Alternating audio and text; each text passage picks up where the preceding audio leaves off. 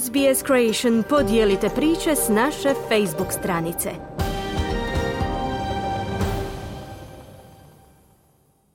Slušate radio SBS na hrvatskom jeziku, ja sam Mirna Primorac. Većina ljudi ne očekuje da će ikada pružiti prvu pomoć. Statistike pokazuju da je broj ljudi obučenih za pružanje prve pomoći u Australiji znatno niži u odnosu na učestalost ozljeda koje zahtijevaju prvu pomoć. U ovotjednom vodiču za useljenike donosimo odgovore na pitanja kako i gdje se obučiti za pružanje prve pomoći. 2017. godine Crveni križ je utvrdio da Australija ima jednu od najnižih stopa obuke prve pomoći u svijetu. Unatoč tome što se u bolnice godišnje prima gotovo pola milijuna ozlijeđenih ljudi. Među njima je gotovo 60 tisuća djece. Procjene Kraljevskog društva za spašavanje života pokazuju da u prosjeku 20 Australaca umre od srčanog udara svaki dan. Također je utvrđeno da se 60% ozljeda koje zahtijevaju prvu pomoć događa kod kuće.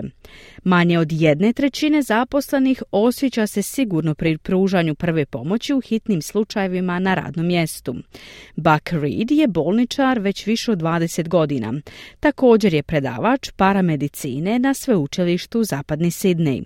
Kaže da većina ljudi ne prolazi obuku prve pomoći ukoliko to nije potrebno za posao. First aid training does two things. It both gives people skills to sort of self-manage situations and improve people's outcomes when they become injured or unwell, but it also gives them confidence. Obuka prve pomoći čini dvije stvari. Daje ljudima znanje i vještine da sami upravljaju situacijama i poboljšavaju zdravstvene ishode ljudi kada se ozljede ili kada im nije dobro.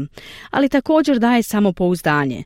Dakle, to je dobar način da se ljudi nauče kako reagirati u po život opasnim situacijama, ne samo u smislu pružanja prve pomoći, nego i kako se psihički pripremiti, kazao je Reed. Na tečajevima prve pomoći ljudi se uče osnovama, kako reagirati u različitim hitnim situacijama i liječiti različite ozljede. Gospodin Reed kaže da je cilj oboljelima dati veću šansu za poboljšanje zdravstvenog stanja ili preživljavanje prije nego što mogu pristupiti profesionalnim medicinskim uslugama. First aid training is focused on before the help arrives. Having said that, when people call triple zero, for example, the ambulance call takers will give them instructions over the phone to assist them. Obviously, when you're ringing triple zero because something's happened. Obuka o pružanju prve pomoći usmjerena je na prije nego što pomoć stigne. Kada ljudi nazovu trostruku nulu, na primjer osoblje hitne pomoći će im dati upute preko telefona da pomognu ozlijeđenima. Očito kada zovete trostruku nulu jer se nešto dogodilo, to nije optimalno vrijeme za učenje puno novih informacija. Što su ljudi spremniji unaprijed, to će bolje funkcionirati. Svakako, ako je neko kritičnije bolestan ili ozlijeđen, prvu pomoć treba pružiti što je prije moguće, prije dolaska hitne pomoći, dodaje Reed. Tečajevi prve pomoći podučavaju ljude kako izvoditi reanimaciju ili CPR i kako koristiti defibrilator. Ovo su dvije najvažnije intervencije. Gospodin Reed kaže da bi obuka reanimacije trebala slijediti procedure Australskog vijeća za reanimaciju. Australsko vijeće za reanimaciju je vrhovno tijelo koje regulira najbolju praksu prve pomoći. Sastoji se od oko 20 organizacija članica, uključujući institucije poput College of Emergency Medicine, Council of Ambulance Authorities i Royal Life Saving. AIC guidelines represent the best available evidence for different first aid interventions, and that's the role of the AIC is create standardization so that Smjernice Australskog vijeća za reanimaciju predstavljaju najbolje dostupne dokaze za različita pružanja prve pomoći. Glavna uloga vijeća za reanimaciju je stvaranje standardizacije kako bi se organizacije koje podučavaju prvu pomoć mogle lako pozvati na dobre dokaze. Dakle, ljudi trebaju shvatiti da bi tečajevi trebali biti usklađeni s preporukama i smjernicama Australskog vijeća za reanimaciju. Dodaje Reed. Dr. Finlay McNeil je kirurg i sazivač pododbora za prvu pomoć za Australsko i Novozelandsko vijeće za reanimaciju. On kaže da postoji mnoštvo organizacija koje nude obuku prve pomoći. St. John is numerically speaking the largest teacher of first aid in Australia and in New Zealand, but there are multiple other teachers of first aid. Red Cross is a very good example. Surf Life Saving, there's Royal Life. St. John je brojčano najveći podučavatelj prve pomoći u Australiji i na Novom Zelandu, ali postoji mnogo drugih organizacija koje podučavaju prvu pomoć. Crveni križ je vrlo dobar primjer kao i Surf Life Saving i Royal Life Saving. A u nekim državama i teritorijima službe hitne pomoći su podučavale prvu pomoć u prošlosti, a neke to još uvijek čine, kazuje McNeil. Postoji mnogi privatni pružatelji usluga koji su registrirani za pružanje obuke prve pomoći. Any private provider, that is uh, any first aid teaching organisation that has an RTO status, um, registered training organisation status, is a valid choice to go and learn. Svaki privatni pružatelj usluga, to jest bilo koja organizacija za podučavanje prve pomoći koja ima registrirani status organizacije za obuku ili RTO, dobar je i valjan izbor da odete i naučite kako pružiti prvu pomoć, dodaje McNeil. Dok se većina tečajeva prve pomoći podučava osobno, neki uključuju internetska predavanja. Deb Lowe radi kao regionalna voditeljica prve pomoći za Crveni križ u Brisbaneu. Ona kaže da mešovite opcije održavanja tečajeva pomažu u zadovoljavanju različitih potreba učenja. One of the benefits to having a blended online component is that it allows you to do this at your time and your own pace, which is important for different kinds of learners who may need a little bit more time to reflect. To Mislim da je jedna od prednosti miješanog učenja to što vam omogućuje da to radite u svoje vrijeme i vlastitim tempom, što je važno za različite vrste učenika kojima će možda trebati malo više vremena da razmisle i apsorbiraju informacije. I također omogućuje vraćanje na ranija predavanja i ponovno čitanje i ponovno pregledavanje nekih od tih informacija. A mi također s komponentom za internetsko učenje imamo opciju da se tekst prevede na više jezika, kazala je Lowe.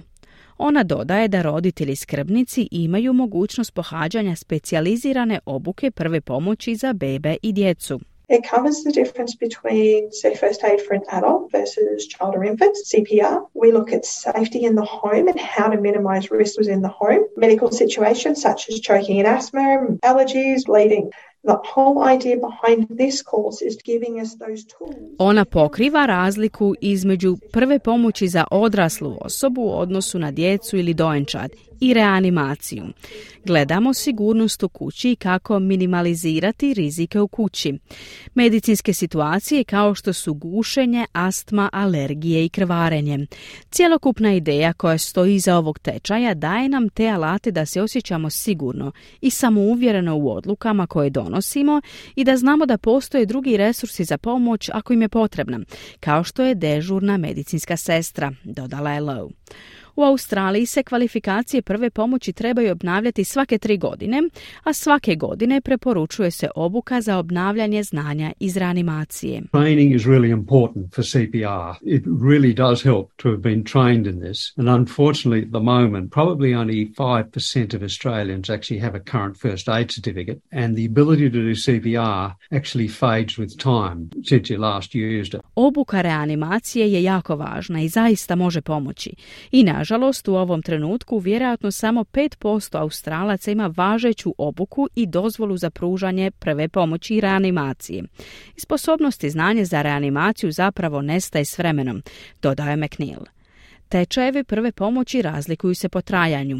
Neki traju od nekoliko sati do nekoliko dana. Neki su nacionalno akreditirani, a drugi nisu. Neki su prikladni za uredska okruženja, dok drugi služe za vanjska radna mjesta. Gospodin Reed kaže da radna mjesta moraju osigurati da tečaj koji odaberu za svoje zaposlenike odgovara njihovim potrebama. Means that they teach to a specific standard that's outlined for whatever that course is, and there's different first aid modules that address different things, often part of workplace training packages.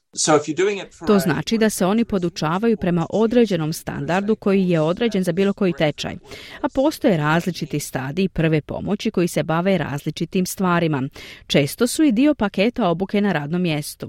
Dakle, ako to radite zbog preduvjeta za posao, važno je odabrati tečaj prve pomoći koji je određen za to radno mjesto dodaje Reid. Osim akreditiranih tečajeva, mnoge neprofitne organizacije, društvene organizacije i službe hitne pomoći također nude besplatnu obuku prve pomoći. Gospodin Reid preporučuje da pogledate različite dostupne opcije. There's a range of providers that people can look at, and people should look at reviews of the provider or how the course is structured, things like that. And most of the major providers generally are of very good quality, but there's a range of more local community providers as well that are also very good. It's like investigating. Postoji niz pružatelja usluga koje ljudi mogu pogledati, ali bi trebalo pogledati i recenzije pružatelja usluga ili kako je strukturiran tečaj i takve stvari. Većina glavnih pružatelja tečajeva općenito ima tečajeve vrlo dobre kvalitete, ali postoji niz drugih pružatelja usluga u lokalnoj zajednici koji su također vrlo dobri. To je kao da istražujete bilo koju drugu uslugu. Također je važno da ljudi odaberu tečaj koji odgovara njihovim potrebama. Dakle, ako imaju malu djecu, onda će im tečajevi namijenjeni za pružanje prve pomoći djeci dati konkretne informacije koje će im biti vrlo korisne. Na posljedku je kazao Reed. Kliknite like, podijelite, pratite SBS Creation na Facebooku.